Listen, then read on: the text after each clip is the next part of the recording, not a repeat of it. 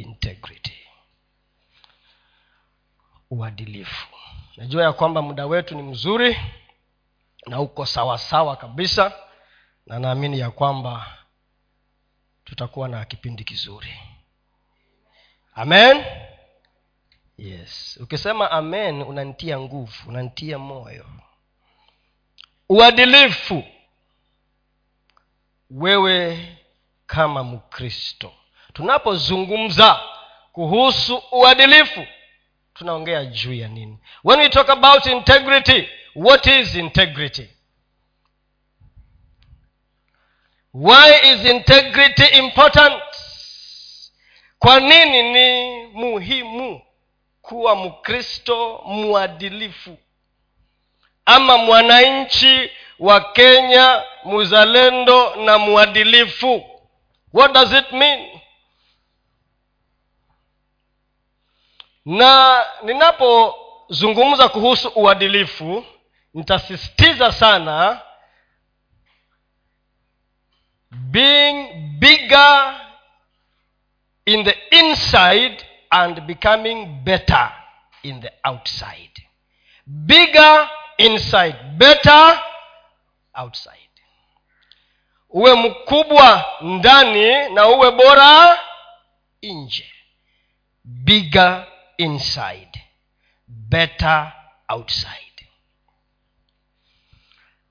Hebu tuangalie tu maybe jinsi ya kueleza uadilifu ama integrity. When we talk about integrity is the quality. Nitaongea kiswahili na kizungu so usikuwe na wasiwasi. Quality. Or the state of being complete quality or the state of being complete. Or the condition of being unbroken condition of being unbroken being whole in, in, its entirety. The state of quality of being complete. Being complete. Or the condition of being unbroken. Being whole in its entirety.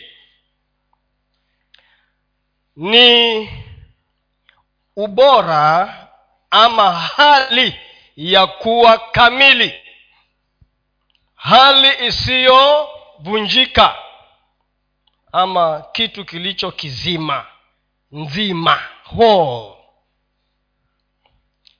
mlisoma somo la inaitwa iti math nini kwa kwa kiswahili? Inaitwa iti what? It, isi? Ni somo la isa? Isabati. Ya hiyo isabati. Tulisoma whole numbers. Namba ama ni namba. Namba ni namba tu kwa kiswahili. Namba ni namba. Nambari. E, nambari zilizo nzima nzima ambazo hazijakatwakatwa wala kuvunjika vunjika vipande vipande. Tukasoma kuhusu integers kwa mats hukusoma hizo eh, kwa mats kwani hiyo miaka yenu hakukuwa na hakukuwa na hakukuwa na, na, na, na hukuwa darasani? Ulitoroka? Integers. Kutoka kwa lugha ya latin an integer is moja.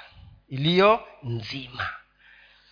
So tukiongea kuhusu uadilifu tunaongea kuhusu mtu aliye mzima. Si vipande aliye aliye one. E, mmoja asiye vipande vipande. Asiye visehemu visehemu. Yaani maisha ya huyo mtu ni kitu kimoja. Sio mtu mmoja na maisha tofauti tofauti ama sura tofauti tofauti.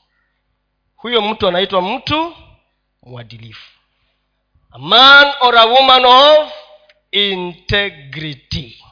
Yaani huyo mtu maisha yake umuone leo umuone kesho umuone baada ya miaka kumi baada ya miaka ishirini ukimpata bado maisha yake ni nzima. Mtu mzima. Sio mzima kwa umri. Whoa. sio kama maji ambayo maji huchukua shape ya container. Hapana. You see water or any liquid takes the shape of the now i'm talking about the opposite. Your shape remains not physical shape uh-uh. utu na mtu wewe. Leo uko hivyo. Kesho ni bwana yesu asifiwe.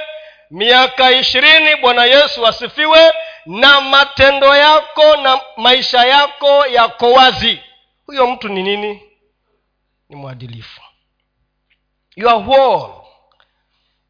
The condition of being unbroken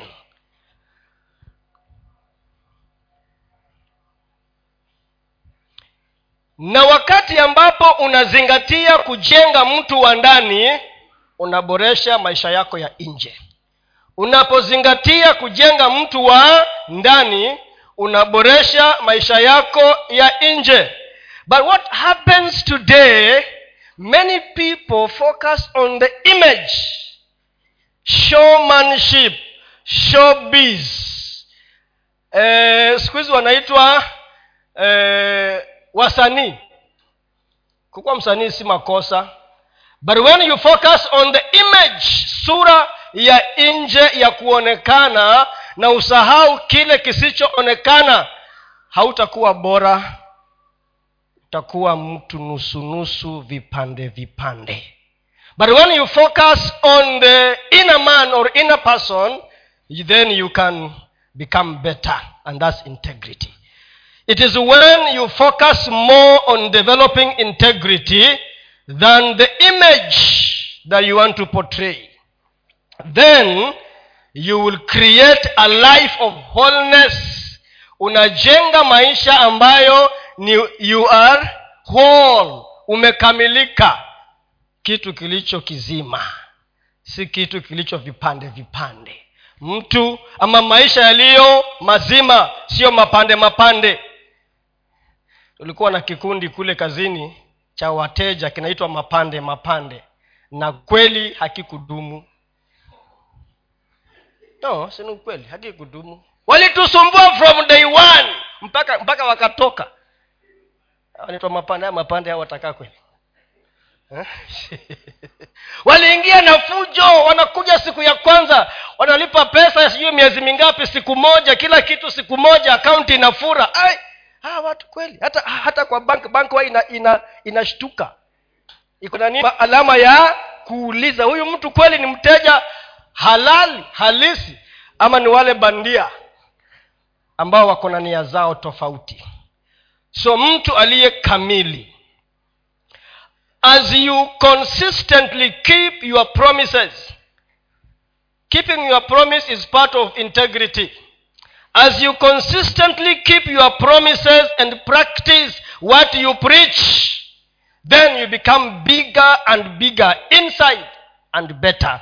Kadri unavyoendelea kuweka ahadi zako na kufanya kile ambacho unanena kutenda kile ambacho unasema basi unaendelea kujenga mtu aliye ndani na nje unakuwa bora kila siku.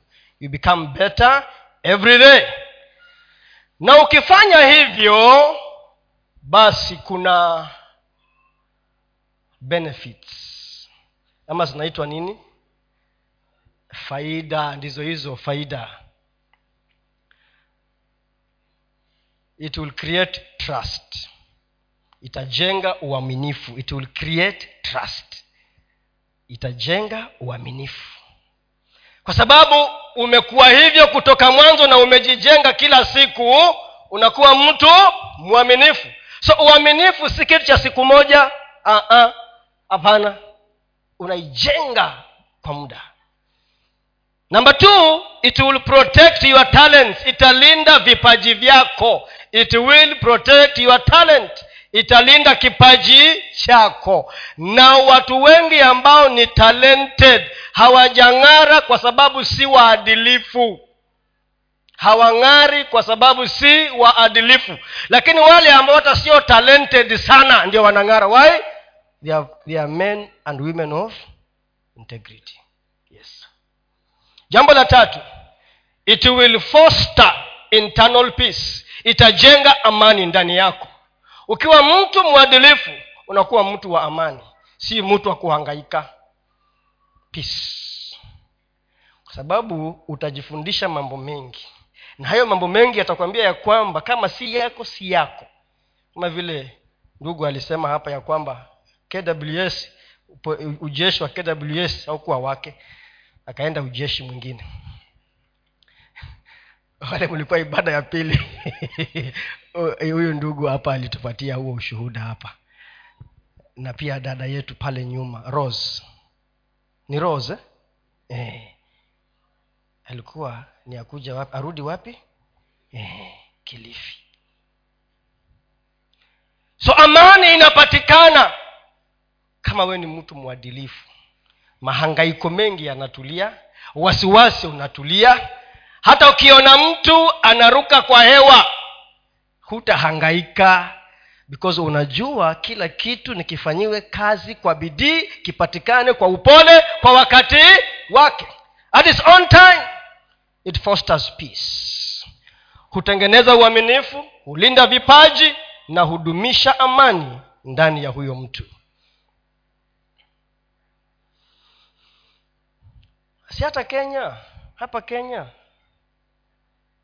hapa kenya ilibidi katiba yetu iweke ndani ya katiba sura nzima inayoongea juu ya nini? Leader, eh, integrity and leadership. A whole chapter number six. Imekuwa famous. Kama ume, uko hapa kenya na hujui hiyo hiyo ndio inakwambia clearance sijui kutoka wapi kwa esc eh, certificate of good conduct crb eh, higher education loans board chapter 6 imekuwa imekuwa umekuwa wimbo hapa kenya.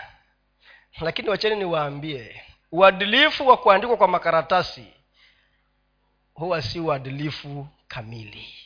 Huo ni uadilifu fake. Ukichunguza kwa makini hata kama kuna hayo makaratasi yote huenda ikawa pengine mtu amepungukiwa katika sehemu but because you can compromise the system unaambiwa kwamba you are compliant. So wanasema are you compliant? Chapter 6 unasema yes. But deep in you unajua i am not compliant. Wamejaribu kuchuja viongozi kwa njia mbalimbali ili angalau tupate watu ambao ndio hao lakini haviwi.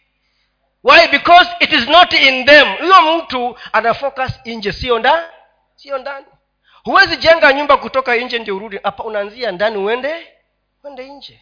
Ndiyo kwa sababu tutaendelea kuona matatizo ya huna makaratasi ndiko na makaratasi. Huna ma, that should not be a debate in this country. It should not. Kama mimi ni mtu mwadilifu kama niko nayo niko nayo. Nikiambiwa toa simple. Si lazima niende kotini to prove that i have a degree si mimi by the way msinichukulie ni vibaya. Sisemi mambo ya siasa naongea ukweli. Ni vile tu it happens ya kwamba kuna, kuna hayo makesi huko. Eh, ya kwamba i must go to court to prove that i went to school. Kweli. Shida ya uadilifu. Wakaweka mpaka article number 10 unajua hiyo inaongea kuhusu nini? We mtu wa serikali bwana. Ulikuwa once government always government article number 10 ya katiba inaongea kuhusu national values and the principles of governance. Maadili ya kitaifa katika katiba. Ili ndio mkenya awe mwadili. Tena bado haviwi. Bado ndio waizi wamekuwa wengi. What is wrong? Because we are focusing on the outside. Tunaosha vikombe kutoka nje. Ndani vimejaa makoko ya ugali wa tangu juzi so that shows the importance of uadilifu of integrity. Mnaweza sema basi eh, mchungaji unaongea na hata usomi bibilia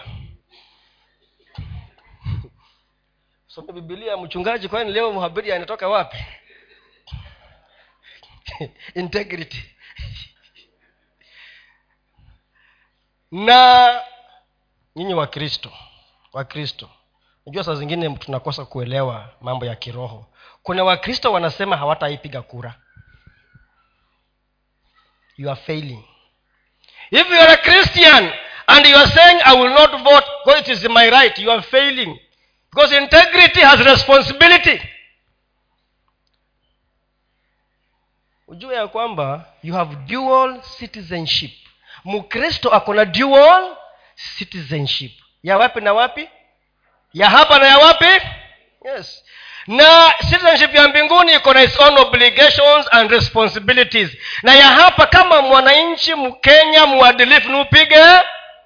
Now whether your candidate wins or not hiyo si shida. You have made your point. So mwadilifu ni kila kitu cha maisha yako. Si kipande kipande ah, kila kitu kiende sawa katika maisha yako. Na unaijenga kwa muda sasa basi kama vile ukienda pale bridge pale kwa ile bridge ya kilifi hii hapa ukitembea kwa hiyo barabara kando na kando kumewekwa nini? Kando kando. Kumewekwa nini? Kumewekwa? Zinaitwaje? Simunijibu rails eh? naziita guard rails. Zimewekwa ili ndio usi, usi, usiende nje ukaingia wapi? Kwa maji. Guard rails kama vile zimewekwa kwa barabara ili ndio mtu mulevi asikuje mbio angalau agonge hapo akwame hapo asiingie wapi? Kwa maji.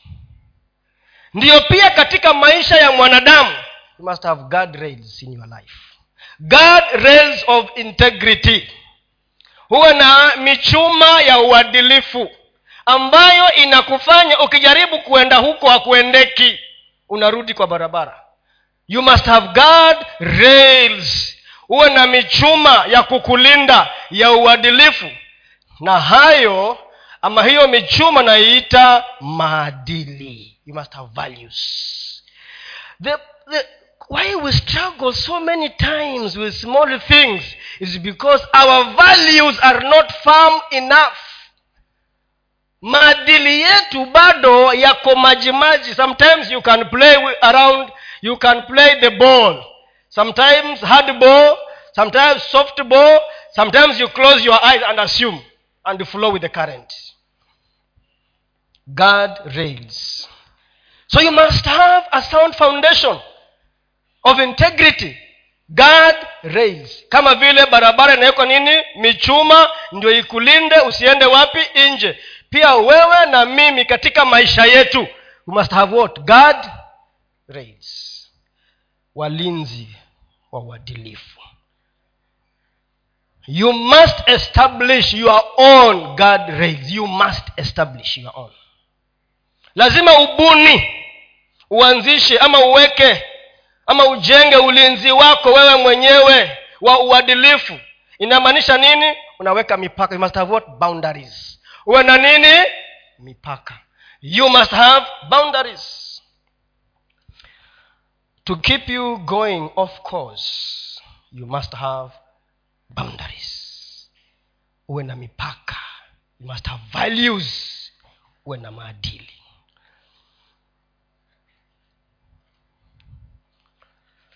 Now the guard rails ama ile michuma ambayo itakuzuia wewe usiende nje itategemea na maamuzi yako ya kila siku. Maamuzi yako ya kila siku. The decision that you make.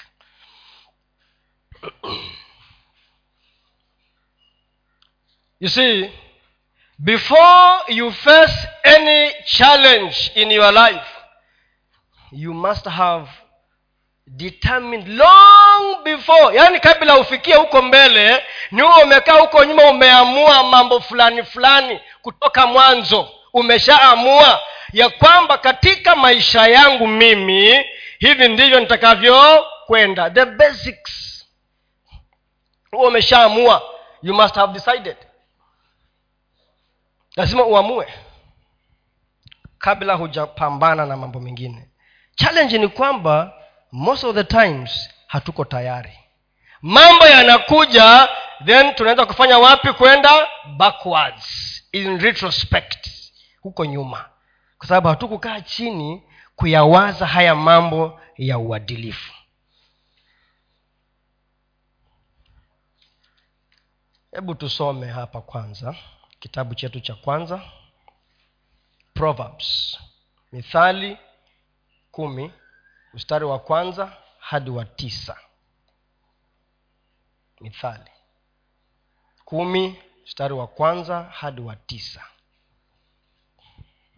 Mwana mwenye hekima humfurahisha babaye.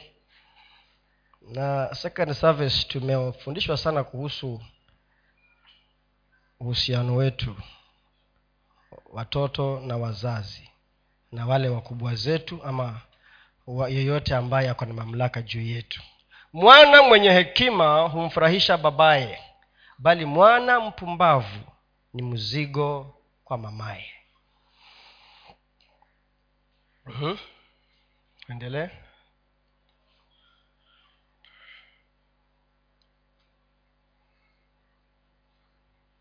Mitambo imekwama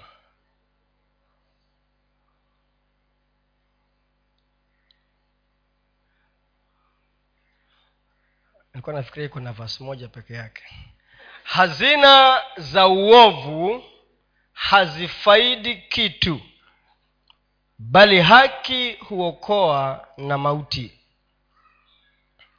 Bwana hataiacha nafsi ya mwenye haki ife na njaa bali tamaa ya mtu mwovu huisukumia mbali atendaye mambo kwa mkono mlegevu huwa maskini.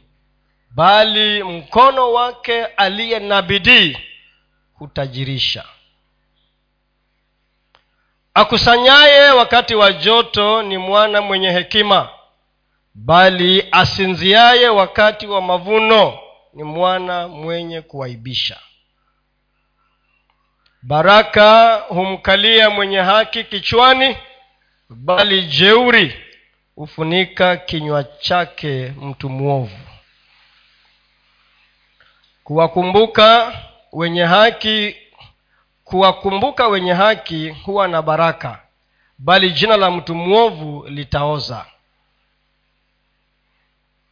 Aliye na akili moyoni mwake atapokea agizo bali mpumbavu mwenye maneno mengi ataanguka Nine, aendaye kwa unyofu huenda salama bali apotoshaye njia zake atajulikana. Apotoshaye njia zake atajulikana.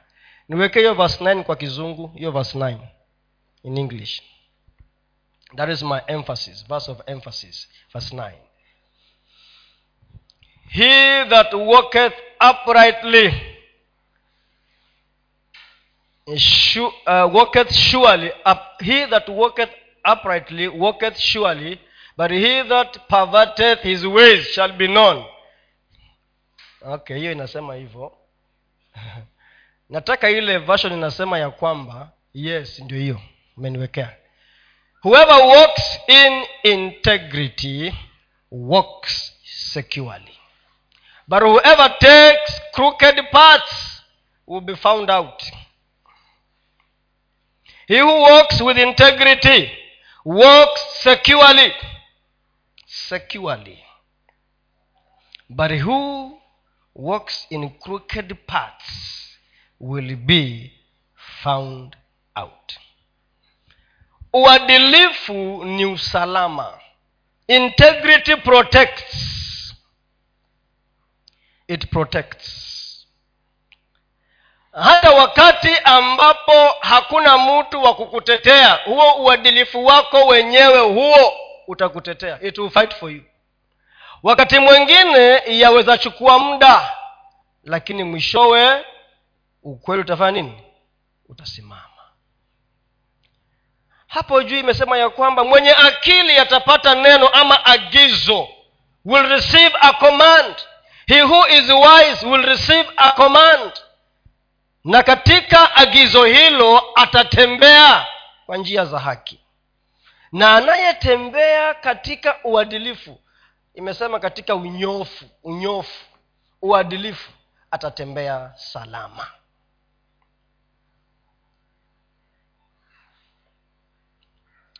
You know there's a price to pay. Kuna gharama ambayo lazima ulipe na mara nyingi huwa hiyo gharama ndio twaitoroka. Wai tunataka njia za mkaa za mkato. Ndio anayetumia njia ambazo siyo za haki atajulikana atatambulika. He who walks in crooked ways he shall be found out. Utachukua muda. Si ndio waswahili pia wakasema ya kwamba siku za of course si lazima uwe ni wizi lakini atumia tu huo mfano ya kwamba siku za mwizi ni ngapi yeah, there has to come to that day of reckoning. Lakini yule ambaye and you see inasema he who walks which means ni hali yako ya maisha. Integrity is your way of life. Its not a one off si jambo la siku moja ama ni nguo unaivaa leo na kesho umefanya nini umeivua. Hapana. It is your way of life ni hali yako ya maisha. Hivyo ndivyo ulivyo. Nikimwona samson leo nikimwona kesho ndivyo alivyo. Anaishi hivyo. Ndiyo yake ni ndio. La yake ni la. Hakuna siku atakubali kuchukua kitu ambacho sio chake. Sasa huyo mtu anajulikana hivyo. Anaambwa "Ah, wewe unafanya kazi na huyo mtu. Ah, huyo mtu achana. Kuna mjamaa he used to be a consultant katika shirika letu zamani. Lakini alikuja akafa.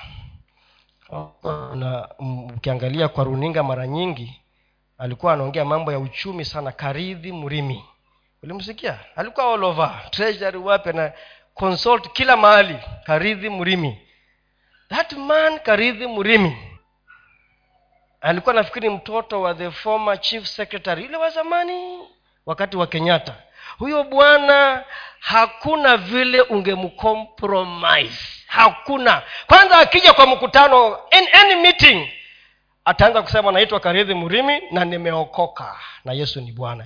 In any meeting in any meeting i have met him. Though alikufa some years ago. Alikuwa hicho he used to introduce himself that way.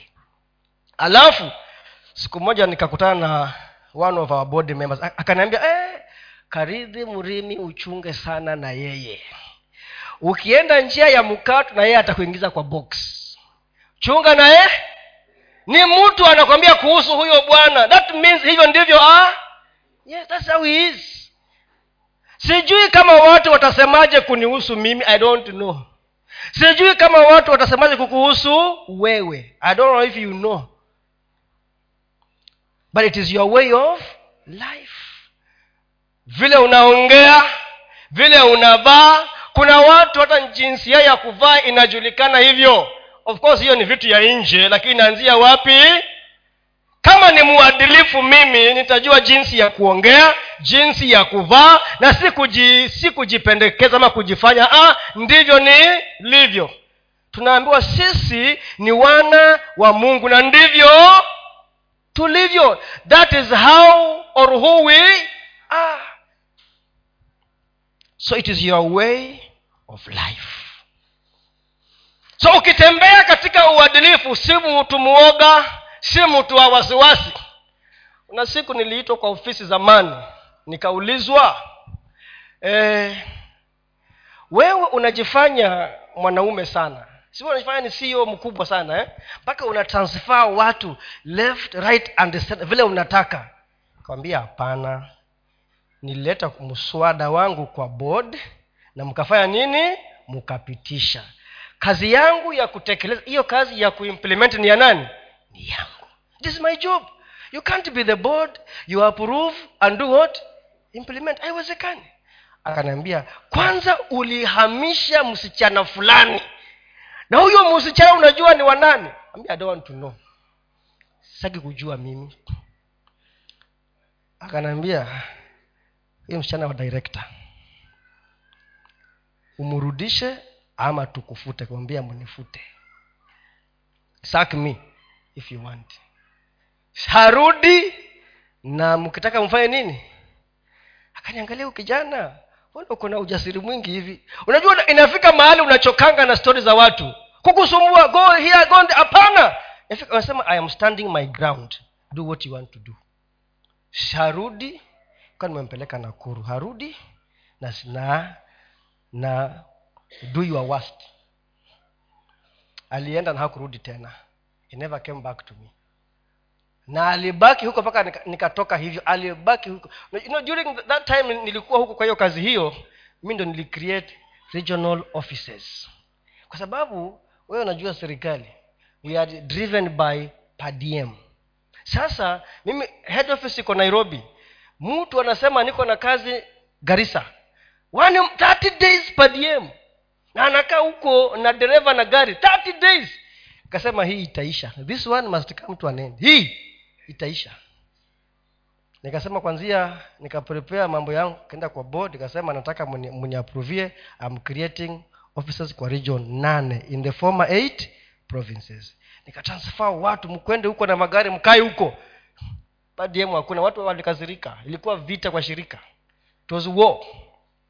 But you stand your your ground. So ukitembea unakuwa hauna wasiwasi because it is your life. Ni maisha yako. Na unajua ya kwamba what I'm doing is right right thing. Sasa niulize ili ndio mtu uwe unatembea katika hali hiyo na ni maisha yako lazima ujiulize maadili yangu ni yapi? What are my values? What are my values? So lazima kwanza ukae chini uorodheshe maadili yako. Useme mimi sitaki uongo. Mi nataka nini? Ukwe na tena wewe kama ni mkristo maadili yako yako ndani ya nini? Ya neno la mungu. Neno la mungu the word of god. Kama hupendi uongo and by the way kuna mahali ukisoma katika biblia sema kuna mambo saba ambayo mungu anayachukia. Kwanza alisema sita takasema akasema saba. Umeshaona mahali kama hapo? Seven things that god hates. In the book of proverbs and one of them is a lying ulimi unenao uongo. So kama wewe utasema maadili yangu ni sawasawa na bibilia ya kwamba sitanena uongo. Sasa ukisema sitanena uongo the next thing is you must make a decision. Ya kwamba kuanzia leo na kuendelea nataka mungu anisaidie. Niwe mtu wa kunena ukweli. So you have to state your values and then make the decision. Ufanye maamuzi. Jambo la tatu ufanye nini? Ni lazima uweke mipaka yako sasa. I talked about guard rails. Uweke nini? Mipaka.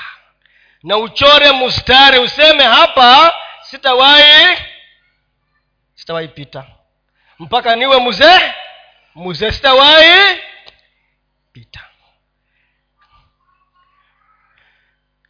You know huwa naambia vijana there are some things vijana if you don't decide early in your life utasumbukana nazo wapi? Huko mbele zitatoa vichwa huko mbele. Kuna there are some ghosts you must exercise there are some demons ukate vichwa kuanzia mapema. Ndio ukisonga huko mbele utakuwa unatembea ukiwa huru. You be free.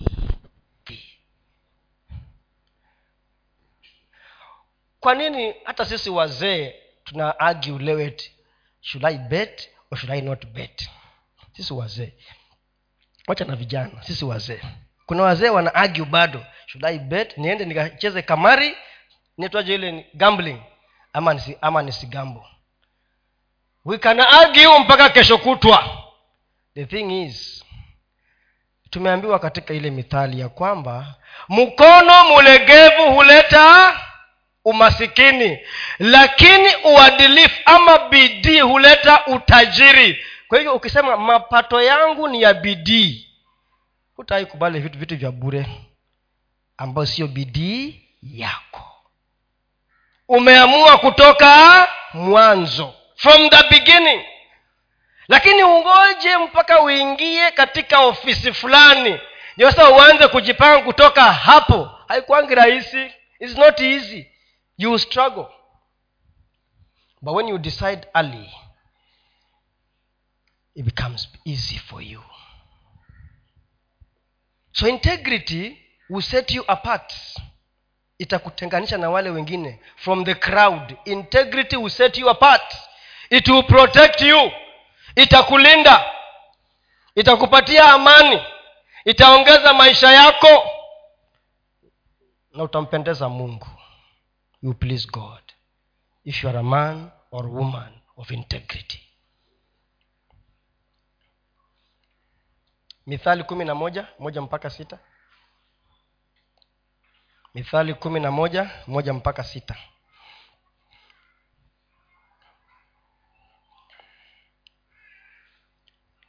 Mizani ya udanganyifu ni chukizo kwa bwana bali vipimo vilivyo sawasawa mpendeza. Uh-huh.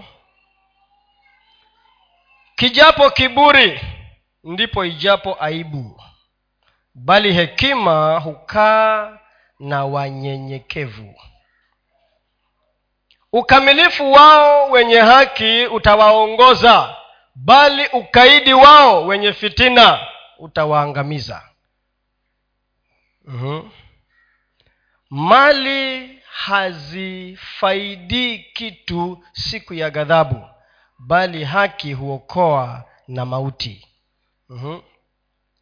Haki yake mtu mkamilifu itamwongoza njia, njia yake bali mtu mwovu ataanguka kwa uovu wake. Six.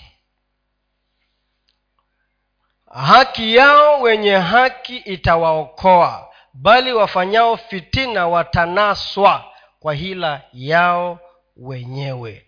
Nataka i want verse number three in english. Verse three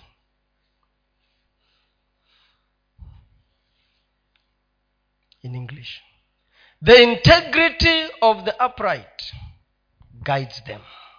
But the unfaithful are destroyed by their duplicity guides. Integrity inakuwa kama mwongozo katika maisha yako.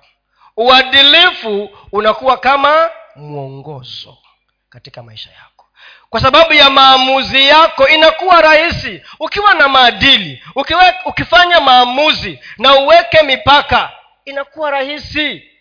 Inakuwa rahisi. It becomes easy. You don't struggle. Hung'ang'ani.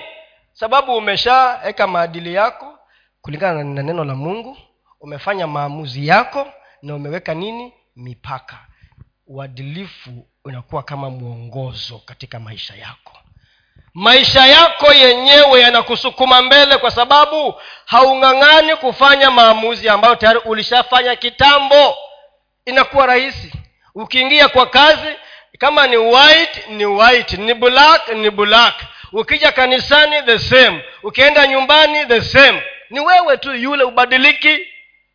Kama mungu kama yesu tumeambua ya kwamba katika waibrania kumi na tatu nane ya kwamba yesu ni yule yule jana leo na mpaka milele. Inaashiria ya kwamba kuna kitu ndani ya yesu nikiingia ndani yetu tuwe watu wa kutabirika.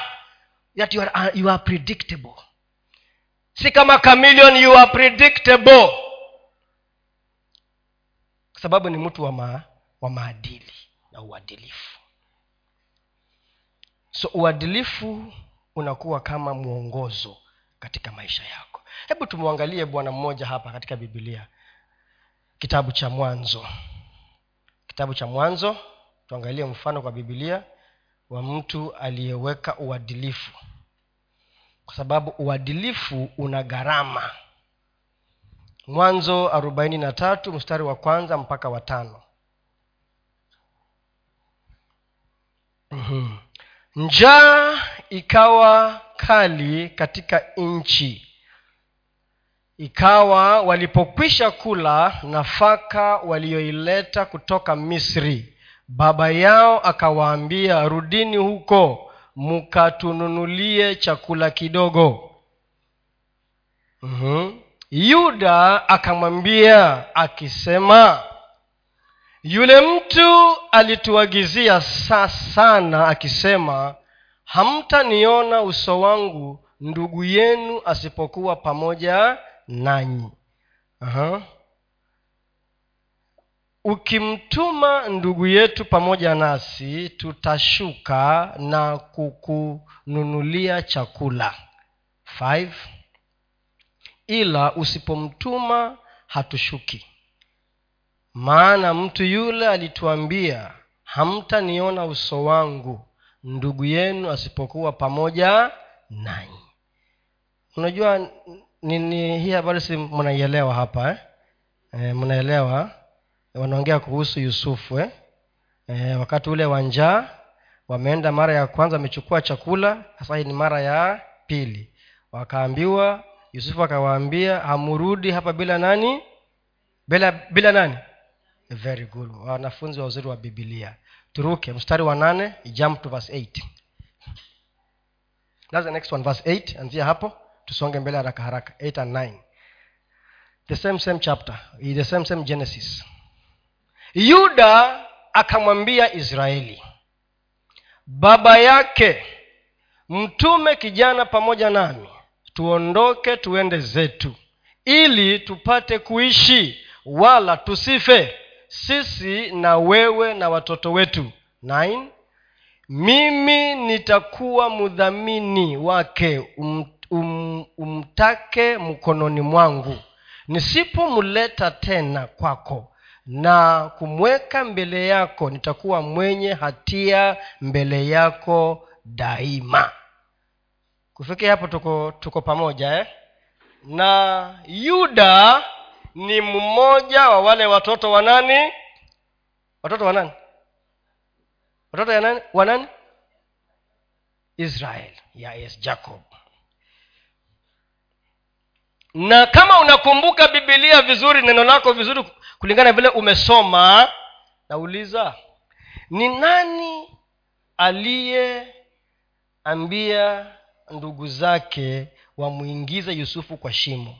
Ni nani alisema hivyo wanafunzi wa bibilia nani, nani aliambia ndugu zake hawa wana wa israeli ya kwamba huyu kijana yusufu badala ya kumuua tumwingize ndani ya shimo? Ni nani? Ruben. Very good. Na ni nani aliyesema tumuuze kwa waishmaili nani alisema hivyo? Ya two different people. Kuna yule wa shimoni yule alisema Aa, tumuuze kwa hawa wachuzi hawa wanaopita hapa. Ni nani? Nafunzwa bibilia ni nani? Ni yuda. Huyu jamaa huyu yuda. Juda! Ndiye alisema siku hizo akasema badala ya kuwa sasa tumemtoa kwa shimo tumuuze. The same now the same juda ndio huyu anaambia babake yule bwana alisema ya kwamba kama hatuenda huyu kijana wako havitakuwa. Asipoona hatutamuona hata uso wake huyo bwana huyu kijana aende. Babake akawa nasema hiyo sasa mnataka kuniua? Uhai wangu uko ndani ya benjamin. Yuda anasema mimi nitakuwa mdhamini. Be the surety. Nisipomuleta mtoto wako nyumbani mimi ndio utanishika mimi. You I will stand for him. Nitasimama kwa niaba yake. Haya tuendelee. 44 mwanzo arobaini na nne. Ruka ruka ili ndio tuende haraka. Mwanzo arobaini na nne mstari wa kumi na nane mpaka thelathini na nne. Ndipo yuda akamkaribia akasema sasa wameshaenda na benjamin wamefika huko sasa. Wameshafika na benjamin ndipo yuda akamkaribia akasema tafadhali bwana wangu mtumwa wako na aseme neno moja masikioni mwa bwana wangu. Wala hasira yako isimwakie mtumwa wako maana wewe ukama farao. Wewe bwana wangu ulituuliza watumwa wako ukisema je munaye baba au ndugu tukakwambia wewe bwana wangu tunaye baba naye ni mzee na mwana wa uzee wake ni mdogo na nduguye amekufa. Amebaki yeye peke yake wa katika tumbo la mamaye na baba yake anampenda. Ukatuambia watumwa wako muleteni kwangu ili macho yangu yamwangalie. Tukakuambia bwana wangu. Kijana hawezi kumwacha babaye. Maana akimwacha babaye babaye atakufa. Akatuambia watumwa wako asiposhuka ndugu yenu mdogo pamoja nanyi hamtaniona uso wangu tena. Uh-huh. imeisha? Ikawa tulipokwenda kwa mtumwa wako baba yangu tukamwarifu maneno yako bwana wangu kisha kisha baba yetu akanena rudini huko mukatununulie chakula kidogo. Tukasema hatuwezi kwenda. Ndugu yetu mdogo akiwapo pamoja nasi tutashuka. Maana hatutaweza kuona uso wa mtu huyo ndugu yetu mdogo asipokuwa pamoja nasi. Mtumwa wako baba yangu akatuambia mnajua ya kuwa mke wangu alinizalia wana wawili. Mmoja alitoka kwangu nikasema bila shaka ameraruliwa wala sikumwona tangu hapo. Na mkiniondolea huyu naye na madhara yakimpata mtashusha muvi zangu kwa msiba kaburini. Basi nikienda kwa mtumwa wako baba yangu na huyu kijana hayupo pamoja nasi iwapo roho yake imeshikamana na roho ya kijana itakuwa atakapoona ya kwamba huyu kijana hayuko atakufa na watumwa wako watashusha mvi ya mtumwa wako baba yetu kwa huzuni kaburini. Kwa maana mtumwa wako alijifanya mdhamini wa huyu kijana kwa baba yangu nikisema nisipomrudisha kwako nitakuwa na hatia kwa baba yangu daima. Basi sasa nakusihi uniache mimi mtumwa wako nikaye badala ya huyu kijana kuwa mtumwa wa bwana wangu na huyu kijana umwache aende pamoja na nduguze. Kwa maana nitawezaje kumwendea baba yangu? Na huyu kijana hayuko. Pamoja nami nisije nikayaona mabaya yatakayompata baba yangu. Hiyo habari mnaijua. Walienda wakapimiwa hizo mizigo yao alafu wakaweka nini ndani ya mzigo wa wa nani? Wa, wa, wa, waliweka nini? Kikombe cha mfa, cha yule yusufu wakafuatwa ikasemekana yeye ni mwizi. Yeye ni mwizi kwa hivyo yeye abaki hawa wengine wae yuda hangekubali hiyo. Yeye ni mdhamini kwa babake kwa sababu ya benjamin. Sasa wameenda benjamin ameshikwa. Sasa akirudi kule nyumbani kifo kwa nani? Kwa jacob yuda akamwendea yusufu akamwambia tafadhali bwana wangu let me take his place. Wacha mimi niwe mtumwa kwa sehemu yake lakini huyu afanye nini? Aende kwa babake. Unajua hata babake huko nyumbani huko nyumbani alimuuliza kwa nini mlimwambia kuwa mko na ndugu yenu? Unajua pia jacob ni nani mambo, ya jacob mnayajua. Yeah. lakini mungu alikuja akamkomboa. Jacob the supplanter the conniver. Yeye lugha ya uongo alikuwa anaifahamu. Akawauliza azif alikuwa ana suggest. Mngemwambia ya kwamba hamuna? He mambo yaishe. Mngemwambia hamuna? Analimwambia ti mko naye.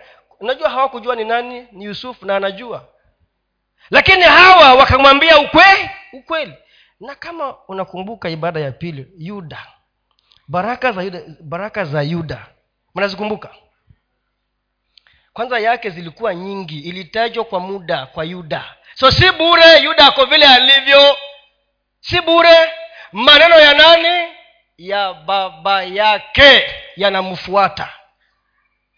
Na tena amefanya kitendo kama vile yesu ambaye atapita kwa mstari wake atakuja kufanya. Yesu alifanyaje? He came and died and took our place that we could go free. Anasema wacha mimi nikae kama mtumwa. I am ready and willing to work. Let this boy go because of integrity. Nilimwambia baba yangu lazima kijana afanye nini? Arudi. Kwani si ungesema tu kimeumana na urudi tu. Hata akikufa si amekuwa mzee? Yeah. si mtu angesema hivyo. Kama kimeumana kime kimeumana. I said but i cannot keep it so i have come. You just die will bury you. But integrity has a cost. Uadilifu uko na gharama. And because we are not ready and willing it is painful. It is painful. Because ni vile tu ilikuwa ni sarakasi ya yusufu inachezwa. Bure alikuwa ni akae afanye kazi ya utu ya utumwa ili nani aende free. Kama vile yesu alikuja akachukua sehemu yetu ili sisi tuende huru. Uadilifu. The price. You see hebu weka pale zaburi mia moja thelathini na nane mstari wa kwanza na wa pili. Zaburi mia moja thelathini na nane. Mstari wa kwanza na wa pili. Psalm, psalms 138 8 1 and 2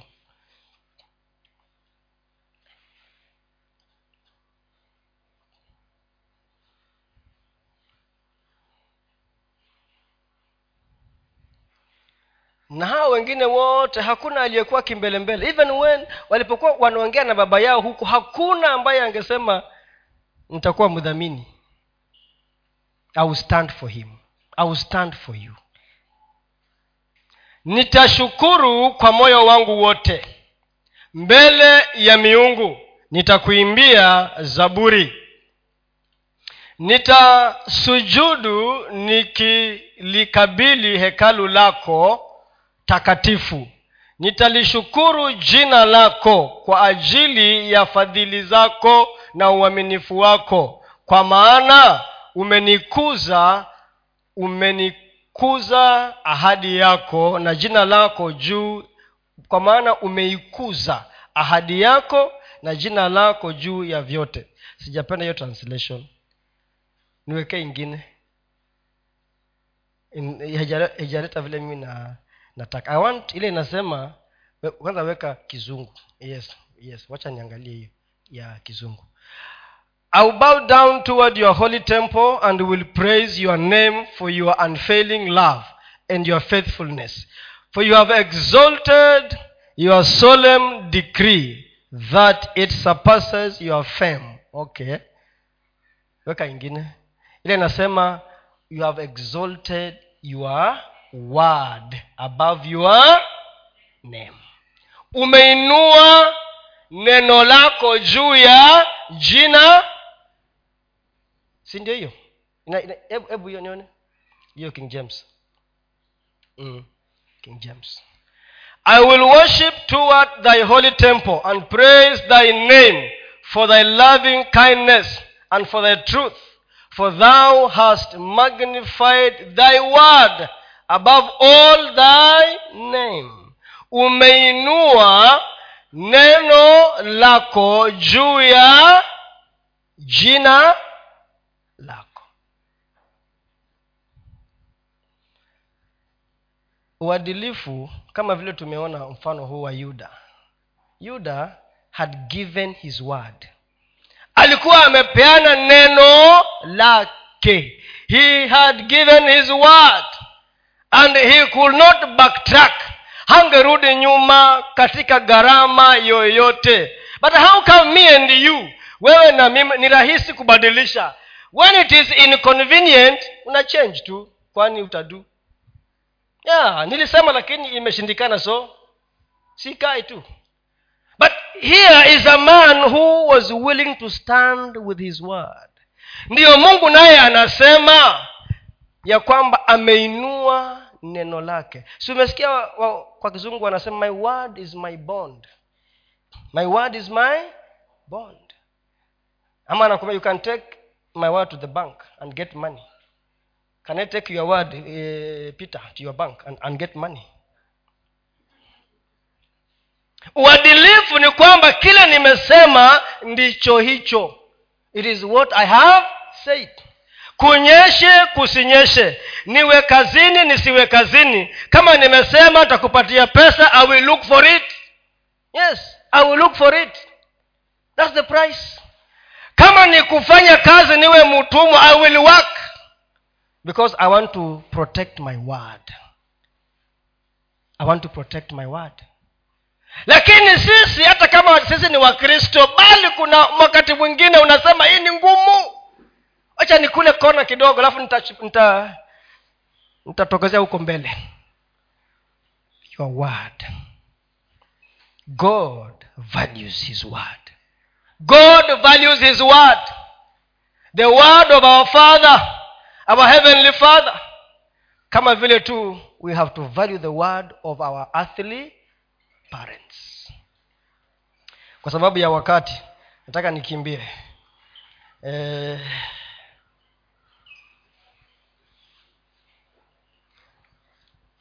eh, mfano mwingine. Lakini tufikirie tu are you willing are you willing to take the place of another person? Is it easy? Kwa sababu nataka kulinda neno langu la mdomo wangu nimelisema. Nime... na unajua we, we, we actually ukiangalia men of us do not value our words naye mungu anasema kila neno litokalo kinywani mwako lazima uta litachunguzwa. Na no idol word. Anasema even the idol word ambayo unaongea itahukumiwa. Every word unaongea ukimaanisha umaanishi umlevi ujalewa it does not matter. Every word itahukumiwa. Yes. So kwa mkristo by the way hakuna mizaha mizaha. Is a serious business. Hakuna mizaha mizaha if we are to go by the word of, of god. And that's integrity. Neno langu na matendo yangu yaambatane. Kwanzia kwa nyumba kwa ofisi kanisani barabarani ni mimi tu ni mimi. Si mwingine. Si mwatata wa usiku na wa asubuhi na wa saa saba wa kanisani ni tofauti hebu tuende kwa mfano wa pili. Nataka kuongelea mfano mwingine. Naona yule muda wetu ndio, hata ndio unaanza. Joshua. Hii ingine ni mrefu sana. Joshua kitabu cha joshua tisa. Kwanzia mstari wa kwanza.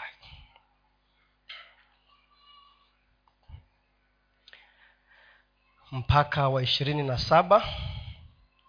Alafu tena joshua kuanzia mstari wa kumi mpaka wa kumi na moja.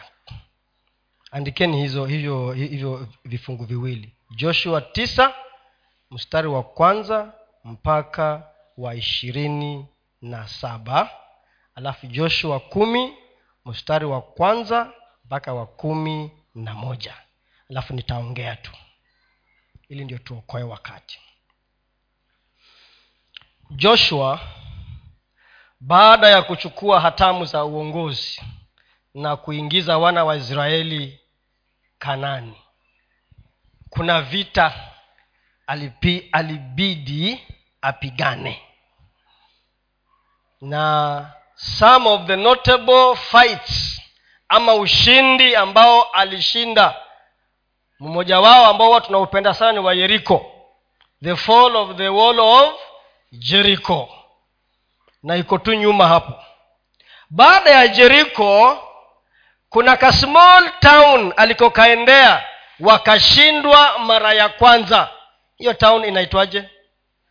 inaitwa ai very, very tiny town. Ai ai artificial insemination. Ai ai no for ease of nini? Ai i. Of, of remembering. Si inamaanisha hivyo sijasema hivyo mimi. Ai wakaenda ai wakashindwa mara ya kwanza. Why? Because of the sin of akan. Kuna mjamaa anaitwa akan na familia yake aliyefanya kinyume na maagizo na wakashindwa. Lakini baadaye wakaja wakashinda na wakateka nyara hicho kijiji cha ai. Sasa watu waliposikia maneno na sifa za joshua na ahadi ambazo mungu alipatia watu wa israeli watu wakaogopa sana waliogopa sana. Na kwa sababu ya kuogopa kuna watu wanaitwa gibeonites. The gibeonites wakapanga njama wakasema kwa sababu huyu joshua na watu wake ni wakuu sana na sifa zao zimesikika na hawa mungu aliwaambia ya kwamba wateke nyara mashamba yote ya kanani na watu walio ndani waue eh, utangoja kuja uwawe kweli? Napanga njama. Gibeonites wakasema sasa twendeni kwa joshua na tukamwambie sisi tumetoka mbali mbali sana. Wakavaa manguo matambara matambara mikate yao imeoza. Yaani kila kitu kinaonyesha kuchakaa na ukuukuu ya kwamba wametoka mbali. Wametembea safari ndefu. Tukamwombe angalau atuonee huruma. Ndio wakija huku kwetu kuja ku, kuwa watu. Sisi tufanye nini tupone. Na wakaenda kwa joshua wakaenda wakamdanganya wambia na ujue ni majirani tu just neighbors next door neighbors. Wakamwambia tumetoka mbali na tunakuomba utuhurumie. Uingie katika mkataba ama agano na sisi ili mkija huko sasa mfanye nini? Angalau mtuhurumie. Akawauliza na nyinyi si ni majirani akasema hapana tumetoka mba mbali mbali sana nchi ya mbali. Kuna mahali mstari hata kama hatujasoma lakini kuna mstari mmoja tu tutausoma. Hiyo hiyo hiyo hiyo joshua hiyo.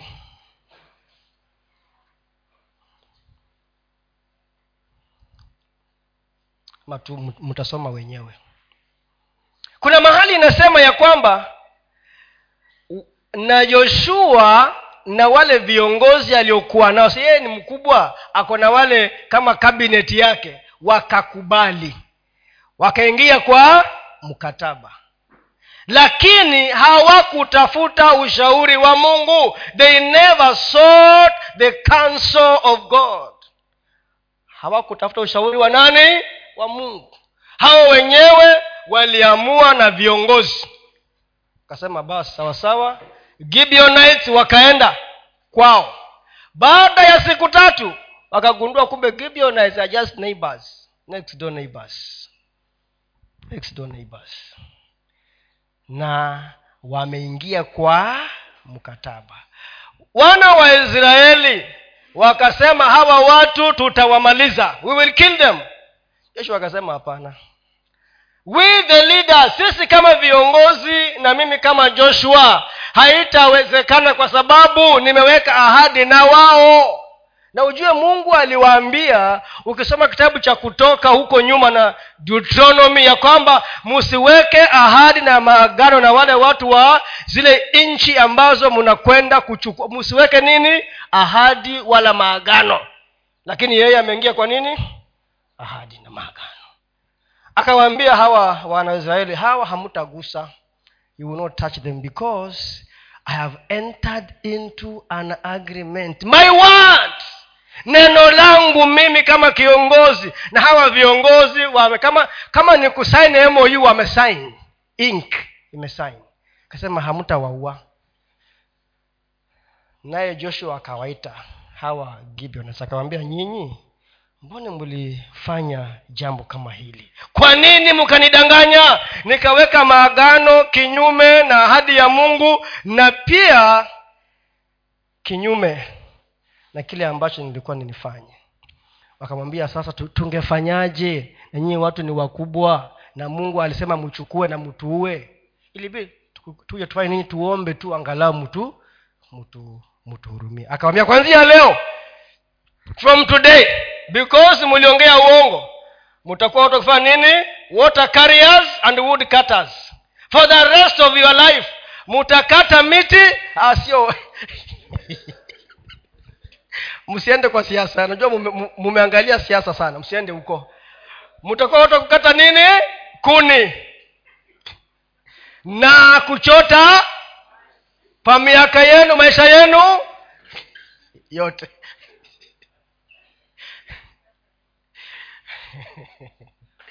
so na ikawa hivyo. Baada ya siku chache hiyo next ambapo ilikuwa nimesema mta, mtasoma wenyewe pia next. Nasema ya kwamba wafalme wa nchi tofauti kama watano hivi wakasikia ya kwamba joshua ameingia kwa mkataba na gibeonites. Akasema haiwezekani twende tukatandike hawa gibeonites. Tukawatandike tuwamalize wakavamia gibeonites gibeonites wakatumana kwa joshua. Wakamwambia joshua huwezi ukatuacha. Huwezi. We are part of you. You can't leave us. Huwezi. Unaona sasa? Maagano na watu ambao hawastahili yamekubana koo. Utoki akamwambia huwezi ukatuacha. Ukuje ututetee. You must come and fight for us. We are part of you and that is the day joshua alienda vitani akatandika watu. Mpaka akaambia mungu nataka jua lifanye nini? Thats the day it recorded in joshua 10 ya kwamba jua lifanye nini? Lilisimama ili vita vifanye nini? Viendelee. Inasemekana baada ya kuwa wametwanga hawa watu wanatoroka mungu akasema haitoshi akanyesha mvua kutoka mbinguni iliua watu wengi hiyo mvua ya mbinguni kushinda hata ule upanga uliokata hawa watu. Even was a wrong agreement. Are you seeing the price? Unaona gharama ya neno lako ya uadilifu? Are you seeing the price you will pay for your word? But tuko kiholela sana. Tunaongea tu anyhowly promising left right and center you don't care. It's recorded.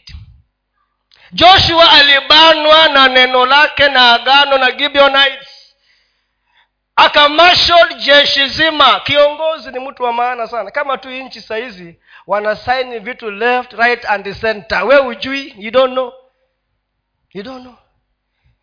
Lakini hiyo it is binding. The entire army of israel ilienda vitani kwa sababu ya maagano. The price. What am i saying? Ninasema nini? Ili ndio tumalizie ya kwamba uadilifu uko na gharama. There's a price you have to pay.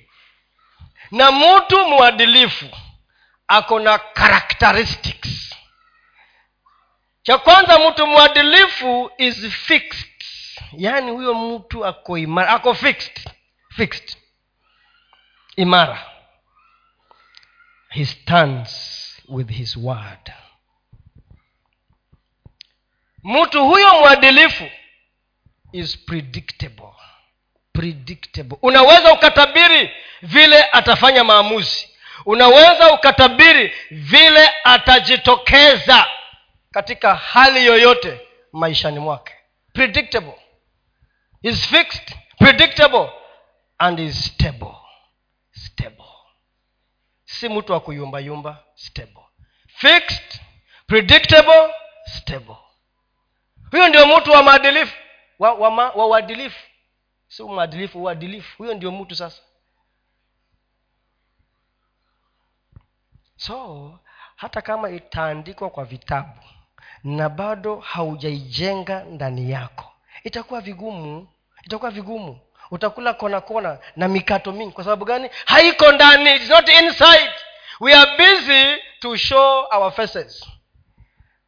We ujaiona mtu ndio jua kuwa we are image based image based. Kuna image consultants. Kazi yao ni kutengeneza our images na kujitokeza. Na mtu akipanua mdomo akianza kuongea unasema huyu mtu siangerudi mahali ametoka. Mfungieni kwa draw asiongee tena. Why? Because hana kitu no substance. And substance is from within. Inatoka ndani is from within. Unang'ara nje ndani haujang'ara because you have not worked on the inside person. Failure to seek god's counsel costed joshua just like it costs men of us or all of us. And he made a covenant against god's instructions. Akafanya maagano kinyume na mwongozo na maagizo ya mungu. And he had to pay the price. Alibidi alipe, nini? Gharama. He had to pay the price. Cha tusome hii ya mwisho ecclesiastes 5 1 to 7 malizia hapo. Ecclesiastes 5 1 to 7 huyu ni mhubiri. Mm. Jitunze mguu wako uendapo nyumbani kwa mungu. Maana ni heri kukaribia ili usikie kuliko kutoa kafara ya wapumbavu ambao hawajui kuwa wafanya mabaya. Mm-hmm. tu usiseme maneno ya ujinga kwa kinywa chako. Wala moyo wako usiwe na haraka kunena mbele za mungu. Kwa maana mungu yuko mbinguni na wewe upo chini. Kwa hiyo maneno yako yawe machache. Kwa maana ndoto huja kwa sababu ya shughuli nyingi. Na sauti ya mpumbavu kwa njia ya wingi wa maneno. Wewe ukimwekea mungu nadhiri usikawie kuiondoa kwa kuwa yeye hawi radhi na wapumbavu. Basi uiondoe hiyo uliyoiweka nadhiri. Ni afadhali usiweke nadhiri kuliko kuiweka usiiondoe usikiache kinywa chako kukosesha mwili wako wala usiseme mbele ya huyo malaika ya kwamba hukukusudia kwa nini mungu akasirishwe na maneno yako na kuiharibu kazi ya mikono yako Seven.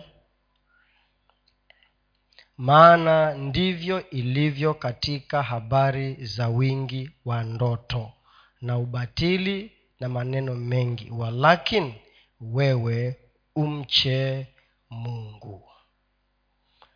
Mambo ya uadilifu yanagusia kila kitu katika maisha yetu. Huu ni mfano tu but it touches on all things. Hapa amesisitiza maneno maneno amesema tuwe wachache wa wa maneno tukimaanisha. Usiseme ya kwamba sikumaanisha nilikuwa naongea tu. Uh-uh. we ni mkristo. Mkristo si kama yule mwingine. We ni mkristo.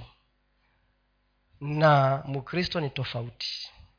Hakuna kusema nilikuwa na jaribu jaribu tu ama nilikuwa tu naongea tu. Uh-uh. mungu anasema na wale wenye haki wakasemezana na mungu akasikia na akawajibu. Hawakuwa wanaomba wanaongea tu story wanapiga tu gumzo hivi mtaani. Mungu ametega nini? Sikio. Na akawajibu. Alafu unasema nilikuwa tu nafanya nini? Naongea tu. Uh-uh. uadilifu ni umakini. Uadilifu ni kuwa mwangalifu. Afadhali useme kitu. In fact we normally say sisi watu wa finance under promise and over deliver. Under promise. Huu ni wakati wa siasa namalizia hapo wapendwa. Huu ni wakati wa siasa. Na mambo mengi yatazungumzwa na tayari yamezungumzwa ya ukweli na ya uongo. Na tunaangalia uadilifu wa mtu tumesema ya kwamba mtu asiyebadilika yule alikuwa miaka mitano miaka kumi ukimwona ni yeye. Enda ukajichagulie mwenyewe lakini uombe mungu akusaidie. Na nimesema ya kwamba uadilifu ni kigezo kimoja cha umuhimu sana ambacho pia wewe ni uwe nacho na ukitumie kupima wale watu ambao mtapigia kura. Mimi kama mchungaji siwezi nikasema hapa eti mimi ni mtu wa kenya kwanza ama wa azimio ama wa sisemi hiyo hiyo ni mambo ya sababu hapa mko mirengo yote mumejaa hapa mko hapa nyote. Siwezi sema hiyo ni yangu. Pigia yule ambaye umeomba na ukaelekezwa huko. Lakini uwe maki jambo la kwanza wajibu wako ni kuomba. Pray is part of your responsibility na uadilifu wako omba. Jambo la pili piga kura. Jambo la tatu wewe kama mshirika uko na uhuru wa kusapoti mtu yoyote hata kukampeni wajakoya na wewe ni mtu uko hapa wa azimio na wewe ni mtu uko hapa wa kenya kwanza si utasema oh, so pasta ni wa huu hu mrengwe sita sikuji kwa hiyo kanisa. Kwa sababu wewe utakuwa uko biased hata nikipeana mifano yangu niko ninakukwaza. Hayo ni maoni yangu lakini eh? Eh, sasa unaenda kule ukiwa na ufahamu. Lakini wewe you are free. You can campaign for anybody. You can even give money. You are free. It's part of your responsibility. You can support. But lazima tuwe uangalifu sana. Pima mtu na kigezo kimoja cha umuhimu na cha maana ni gani? Uadilifu. Na uadilifu ndio utaashiria utendaji ka kazi. Kama walituambia juzi utajenga mabwawa na hatujayaona. Are you predictable? Are you stable? Are you? Eh, mtajaza wenyewe. Lakini uadilifu ni kigezo kimoja chapo ambacho ni lazima ukitumie ili ndio uweze. Lakini unajua wanasema the politicians are a sum total of the kenyans. Wanasiasa ni sura ama ni picha ya nchi yake. Chances are very high. Kama wewe ni mtu ambaye si wa uadilifu utaenda upande wa ule ambao si wa? Because to you si tati. That, that's the truth. But if you value integrity you will follow what? Where you see it you know it. Even in the office you know. Sini ukweli peter? Yes. That is wisdom. That is wisdom. Na mimi sijasema na mtu asininukuu sijakwambia uende mrengo wowote na kupatia tu hekima ya mbingu. Yeah. uadilifu is important. It is your right. Mkristo ambaye hapigi kura mithali kumi na nane kumi na nane kura inatatua mi, mi, malumbano na migogoro. Na wewe hupigi kura unafanya makosa. Kutimizi wajibu wajibu wako. Na maneno yetu maneno yetu. Yaambatane na matendo yetu. Maana uadilifu ni maisha yetu. You cannot pretend forever. Na vile ulivyo ndivyo itakavyojitokeza. Ofisini kwako nyumbani kwako kanisani shuleni hata barabarani we are supposed to be the same same people. Mtu yule mmoja. Sura ni moja ya mkristo ambaye anasimama kwa neno la mungu. Na kama unajua huwezi fanya usiseme. If you can't do it do not say it. And don't promise anybody. Na usiwe mdhamini wa mtu yeyote ambaye hauwezi ukasimama na kile ambacho umesema. Kuja tafadhali utufungie kwa maombi. Msisi mwatata na mungu awabariki sana. Huu ujumbe wacha ukomee hapa